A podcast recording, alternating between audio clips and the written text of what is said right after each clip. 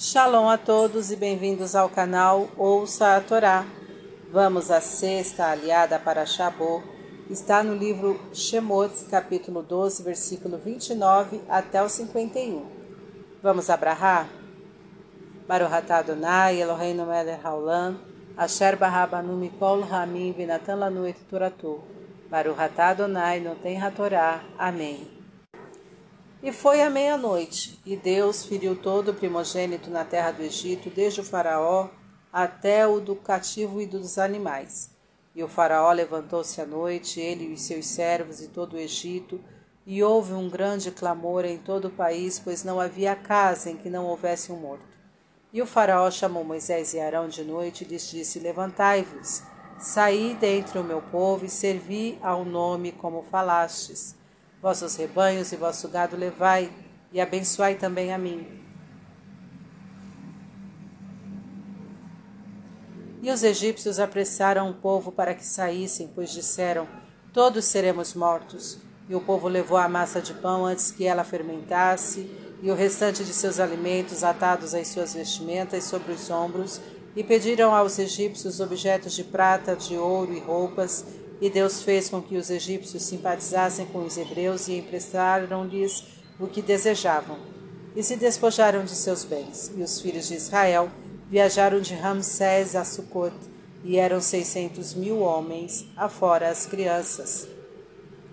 E uma grande mistura de povos saiu com eles, bem como rebanhos e gado em grande quantidade. E cozeram com a massa que tiraram do Egito tortas e pães ázimos que não fermentaram, pois foram expulsos do Egito e não puderam demorar-se.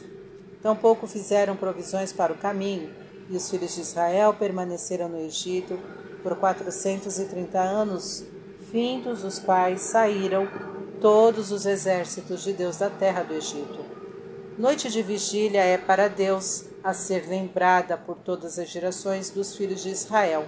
E Deus disse a Moisés e a Arão: Esta é a lei do sacrifício pascal nenhum estrangeiro comerá dele, e circuncidarás todo escravo comprado com dinheiro, que então comerá dele. Os forasteiros e mercenários estrangeiros, mesmo que circuncidados, não comerão dele. Dentro de casa será comido. Não levarão para fora da casa a carne e os ossos não quebrarão. Toda a congregação de Israel fará isso e se habitar contigo algum prosélito e quiser oferecer o cordeiro pascal a Deus, será circuncidado e então poderá celebrar, e será considerado como natural da terra. Nenhum incircunciso comerá dele, e todo o povo assim o fez. E foi nesse mesmo dia que o nome tirou os filhos de Israel do Egito por seus exércitos. Baruch atah Adonai Eloheinu melech haolam Asher natan lanu toratot toratemet v'haeu lanatá betorrein. Baruch atah Adonai no tem Torá. Amém. Vamos aos comentários? Meia-noite é quando as trevas são mais intensas e os egípcios transformaram a vida dos hebreus em trevas. E foi nas trevas que suas vidas seriam subtraídas, é a justiça divina na medida certa. O povo hebreu é considerado primogênito de Deus pois foi o primeiro a considerá-lo como pai. Do mesmo modo que o primogênito de Deus foi maltratado, os primogênitos dos malfeitores foram castigados. Ninguém consegue escapar do castigo divino quando merecedor. O Faraó reconheceu que o nome é o verdadeiro Deus e que ele abençoou o povo hebreu. Sucumbiu diante das evidências e pediu para Moisés e Arão o abençoarem, pois eram os porta-vozes de Deus. Mais cedo ou mais tarde, o nome será reconhecido por todos como o único e verdadeiro Senhor do universo. Os hebreus pediram aos egípcios objetos de valor como paga pelos anos de trabalho escravo sem remuneração. Deste modo, farcia a justiça, dando ao trabalho de cada um o seu devido valor.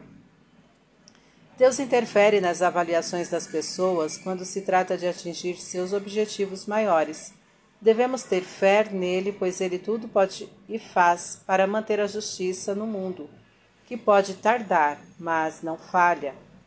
Tudo que o homem possui provém de Deus, devendo ser considerado como um empréstimo dele. Os egípcios não podiam dar a outrem aquilo que não lhes pertencia, só podiam emprestar. Devemos saber que tudo que possuímos está conosco em, consigna em consignação, isto é, Deus quer ver até que ponto fazemos bom uso do que ele nos emprestou. Quando todo o Egito viu que os hebreus foram libertados por Deus, muitos povos que lá residiam resolveram acompanhá-los, pois passaram a respeitá-los e quiseram aprender com eles como servir o nome. E os hebreus foram receptivos a esse fato. Devemos propiciar aos nossos semelhantes, na medida do possível, as condições que eles solicitam para evoluir espiritualmente. Os hebreus não sabiam qual o seu destino, por quanto tempo se deslocariam e qual a quantidade de alimento necessária até que chegassem ao término da jornada. Mesmo assim, estavam prontos e confiantes de que Deus os proveria de todas as suas necessidades devemos ter fé na providência divina. Os hebreus foram considerados exército de Deus, pois eram fiéis a ele e o obedeciam como soldados a seu general. E como soldados estavam dispostos a lutar pela causa espiritual, que é cumprir os mandamentos divinos e servir de exemplo moral aos outros povos. Devemos nos esforçar para sermos considerados soldados de Deus sendo-lhe fiéis servidores. Mesmo nos momentos escuros, como a noite na vida da, de cada ser humano, Deus está vigilante, receptivo às boas ações que eventualmente propiciarão a salvação. Nunca devemos desistir de procurar o amparo de Deus, pois Ele sempre está atento às nossas manifestações. Os estrangeiros eram bem recebidos pelos hebreus porém era-lhes vedada a participação em diversos rituais. Existem certas características espirituais que são inerentes a um povo e que não podem ser transmitidas a outro. Cada qual deve ser deve se ater ao seu universo de ação, não procurando in, in, imiscuir em assuntos que não lhe dizem respeito.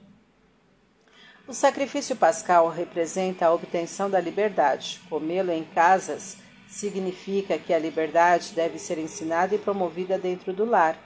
A carne simboliza a intimidade, que não deve ser levada para fora do âmbito familiar.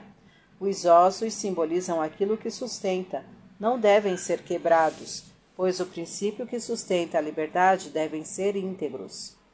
A circuncisão simboliza a intimidade, pois é feita sobre uma parte íntima do corpo humano.